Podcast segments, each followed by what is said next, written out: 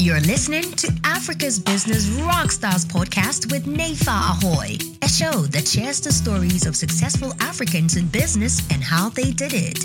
It's our story told our way to inspire our people.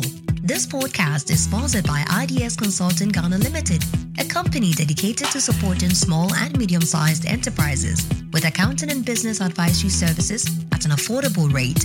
Visit www.idsconsultingga.com to learn more. Hi there. Welcome once again to Africa's Business Rockstars. My name is Nefa, and today we have yet another interesting business tip for you. Our guest today, who's going to break down this business tip, is Ivy Ansa, the senior consultant for IDS Consulting Limited. Hello, Ivy, and welcome to Africa's Business Rockstars. Hi, Nefa. Thanks for having me again. Yeah, welcome. So, you know those three alphabets, VAT? We all know it stands for value added tax. But today I want you to break it down for me to understand and for our listeners to understand as well. So, let's start with what exactly value added tax is. Value added tax is a tax that is charged or paid when you buy goods or services. Usually occurs at various stages of a product life cycle. So, at the manufacturing stage, at the distributor stage, importing stage, and obviously like the retail stage. At every point in time, there's a tax added. And as the name specifies, it's a tax on the value add on any product. So you take a raw material, you add value to it, there's a tax to that. Okay. And only businesses that are registered to charge VAT are actually allowed to charge the tax.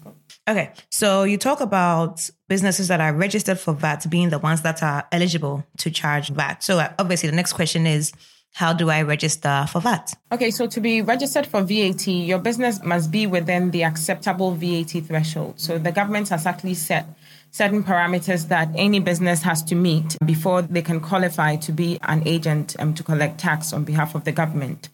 And two of the things are you have to have a permanent place of business and you have to deal in taxable goods. Deal in taxable goods meaning the goods or service that you actually provide must not be exempt by the government from taxes. Mm. I understand that there's a threshold that um, businesses need to meet in order to qualify to actually charge VAT or register for VAT as well. Yeah, could you elaborate on that? Okay, so Nefa, basically a company needs to register for VAT if they meet the turnover threshold over a 12 month period. And they actually also deal in a taxable goods and services. The threshold at the moment is 200,000 Ghana cedis or more. Okay. You may also choose to register as a VAT agent if your turnover is below 200,000 However, you must stay registered as a VAT agent for at least two years. Mm. So if you opt in, you have to stay registered for at least two years, even if you do not meet the minimum threshold of 200,000 Ghana cedis in revenue a year. So there are certain groups of people that, irrespective of the turnover that they make in a year, they need to register as a VAT agent from day one.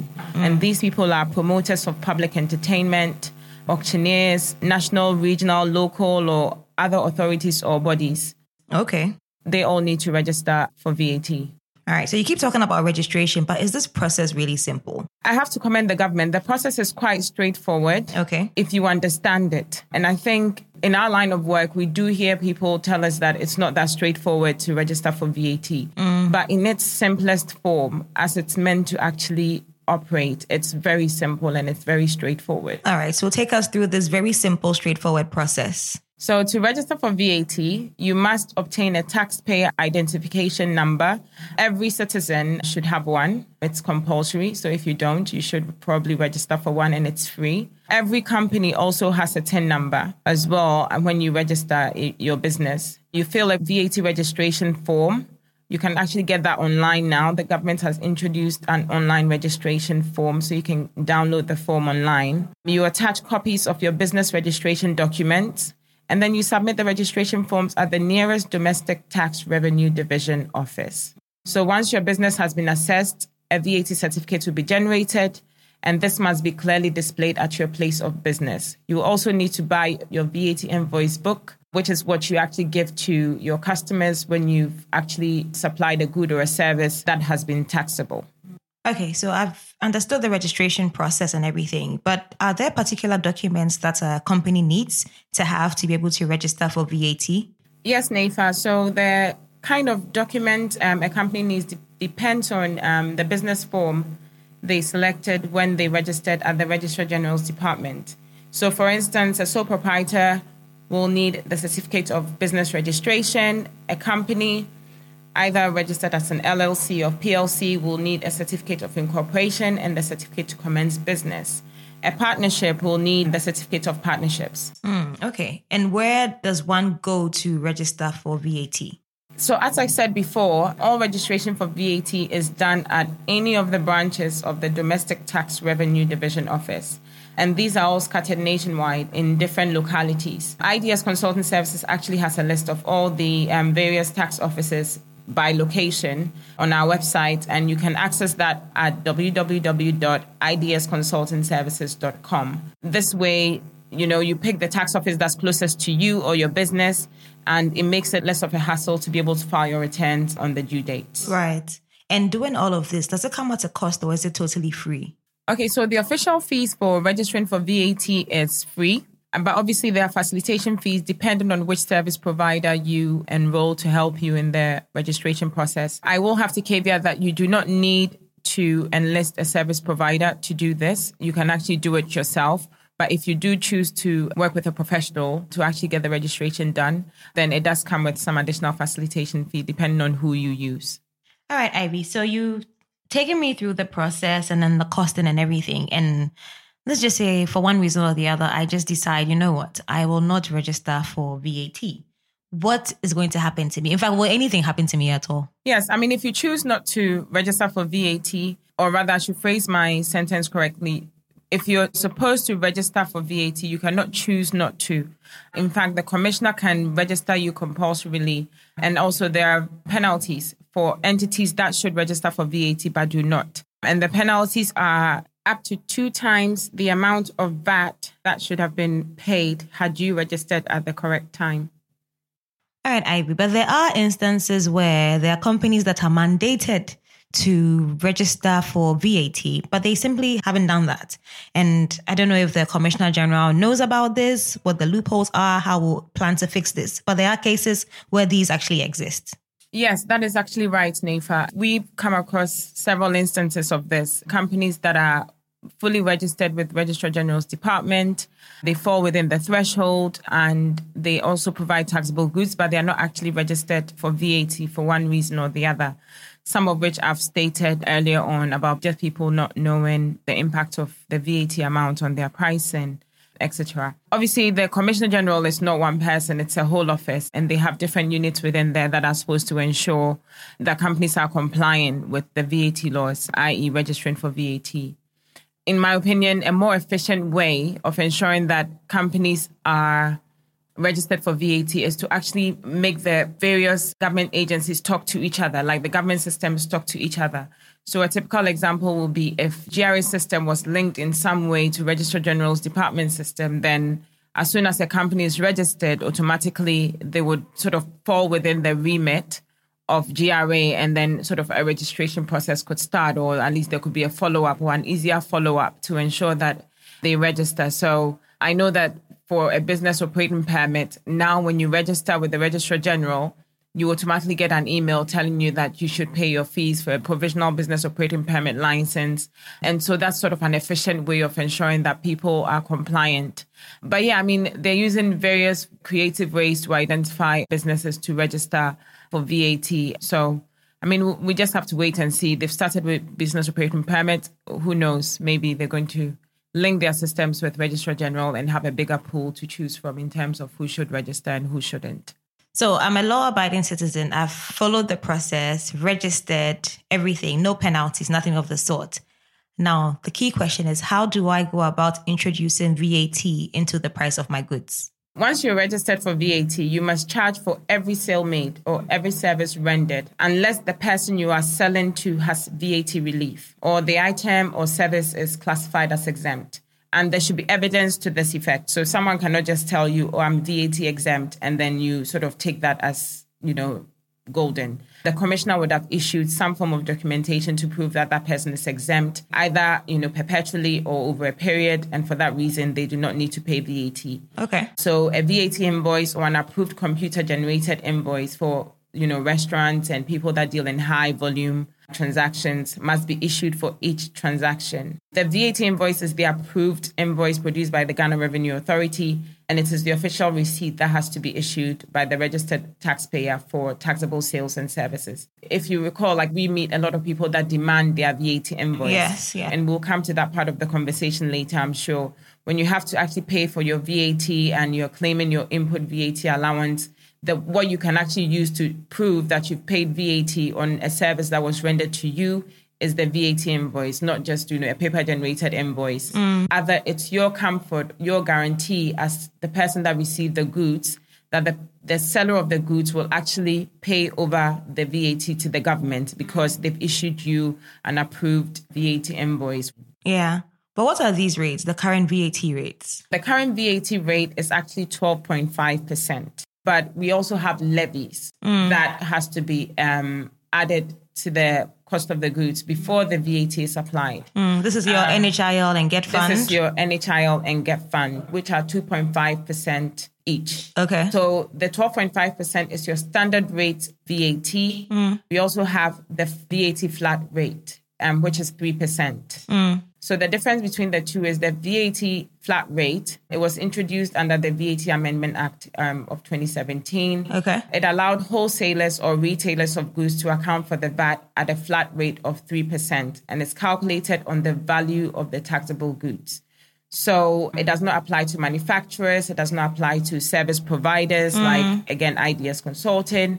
It does not apply to businesses dealing in the supply of power, heat, refrigeration, or ventilation, um, though these are also classified as supply of goods. So a typical example of a company that would qualify for a flat rate VAT are your big supermarkets, Koala, Maxmart, ShopRite, because they deal in importation and then retail of goods. They don't actually add any value to the goods that they hmm. bring in. So those ones are flat rate VAT registered people. Everyone else is a standard rate. They need to charge the 12.5%, but before charging the 12.5%, they need to apply the 2.5% NHIL and the 2.5% GET fund. Right. Okay, so there's the standard um, VAT rate of 12.5, right? And then you have your levies and you have, you just explained to us the VAT flat rate of 3%. But I know there's also a zero rate VAT component. Yes, so there's zero rate VAT, which is obviously 0%. And it just basically means those goods and services do not attract any VAT. They are mainly on exports of goods and services. And the reason for classifying exported goods and services as zero rated supplies is to encourage exports. So some examples are goods exported from Ghana by a supplier. The customs division of GRA must certify these that you know they are zero rated. Okay. Goods and services supplied to a free zones enterprise. Goods used as supplies on ship or aircraft traveling out of Ghana, and uh, say a supply of services consumed outside Ghana. So the caveat here is you must report these supplies in the monthly VAT return. So just the fact that it's zero rated does not mean you sort of continue about your business and don't actually file returns. You still need to file the returns at the tax office. The GRA actually um, penalizes taxpayers for not disclosing zero rated supplies in their tax returns. So don't be a victim. Okay, so just try and summarize this for me. How do I arrive at the selling price, which includes my VAT? So, to determine the taxable value for VAT, one has to charge the levies, so the NHIL and GET fund, on the sales value. And you add the levies to the sales value to arrive at the taxable value on which VAT will be charged. So, if you have 1,000 cedis, you have to charge 5% of the 1,000 cedis added back to the 1,000 cedis before you apply the 12.5%. Ah, that is it. how you arrive at your taxable sales price. Oh, got it, got it, got it. Okay, we've also heard that a company can reduce the amount of VAT they pay on a monthly basis once they have VAT receipts for purchases that were made in that same month. What can you tell us about that? So, what you describe actually is what we call the input tax. Mm. Many of the things bought by registered businesses to produce their goods and services are subject to VAT. So, if you think, just to give sort of a typical example, so if I'm a restaurant and I buy seafood, meat, chicken, um, if the company that I bought the goods from is VAT registered, my invoice would have um, VAT on it. So I Right. would have paid for the cost of the chicken plus the 12.5% of VAT. So, what the input tax is actually saying is you can reduce your tax burden by deducting that 12.5 you paid when you actually purchased your raw materials. Mm. So you deduct that from your VAT due at the end of every month. So you think about anything from your office equipment, your computers, your anything that you buy where you got a VAT receipt mm. or a VAT invoice, you can actually use that to reduce your tax liability at the end of every month. Okay, you know, some clients have also asked you how they can get their final sales using a single percentage without having to go through all these calculations. So, what's the answer to that? Okay, so the short answer is the rate's 18.125%. Mm. I should caveat that this is just a quick math rate mm. because this has actually put together the levy and the standard rate VAT, mm. but that's not actually how you file the returns. So, this is a way for businesses to be able to price their goods correctly, to make sure that you're charging the right price for your goods. But on your invoice, you need to separate out the levies from the VAT amount of 12.5%. So, can you summarize the treatment and implication of levies and the VAT charges for us? Yes. So you look at the levy as a fee. So effectively, the levy adds an additional 5% to your cost of production because input levy cannot be used to reduce output levy. It's a fee. All right, Ivy. So is there a particular timeline or is VAT filing of tax returns, right? Is it that's a set deadline by which one must ensure that that's done? Yes, VAT is payable each month on the 30th or the last working day of each month. And the VAT is paid in the subsequent month of doing business. So if in January we will be paying the VAT for businesses done in December and it's a hard deadline. If you fail to file your VAT returns on that day, it attracts a penalty. All right, Ivy. So you have actually succeeded in simplifying the VAT, understanding VAT, and then the entire process behind it for myself. And I'm sure you've done the same for our listeners. Any last words for companies, individuals, our listeners who are paying attention to this very, very, very important topic on VAT and businesses? Yeah, so I think for me, I'll just conclude by saying any business owner should take some time to really understand VAT and how it affects the pricing of their goods and services. And I know a lot of people view VAT as an additional cost, which affects demand. But I think I'll just sort of quickly just say, coming up to your selling price, make sure not to include the input VAT that you paid as part of your cost of production because that is something you can claim back. So, in remaining competitive in your pricing, know that input VAT, if you're a standard rate taxpayer, should not form part of the cost of your good. So that when you do end up applying the levy and the standard rate VAT, your pricing is not as high and then feel like you're not as competitive as the next door neighbor who may be doing the right thing. So I think just trying to understand and wrap our heads around the implications of this input VAT, output VAT, how it affects our monthly filings, and all those sort of things will go a long way to improve the efficiency of our business, the efficiency of our pricing, and to make sure we're charging the right amount of money for our business. Our website has a lot of resources that talks about VAT and anyone that needs guidance on how to actually price your goods from the gross amount to the net amount or from a net amount adding on VAT. They can visit the website and just sort of click on our business link and just access a lot of the resources that we put on there. Thank you so much, Ivy, for breaking down VAT and businesses for us. Remember to follow our social media handles for more information at Africa Business Rockstars on Instagram, Facebook, and Twitter. Thank you very much, Nefa. Bye.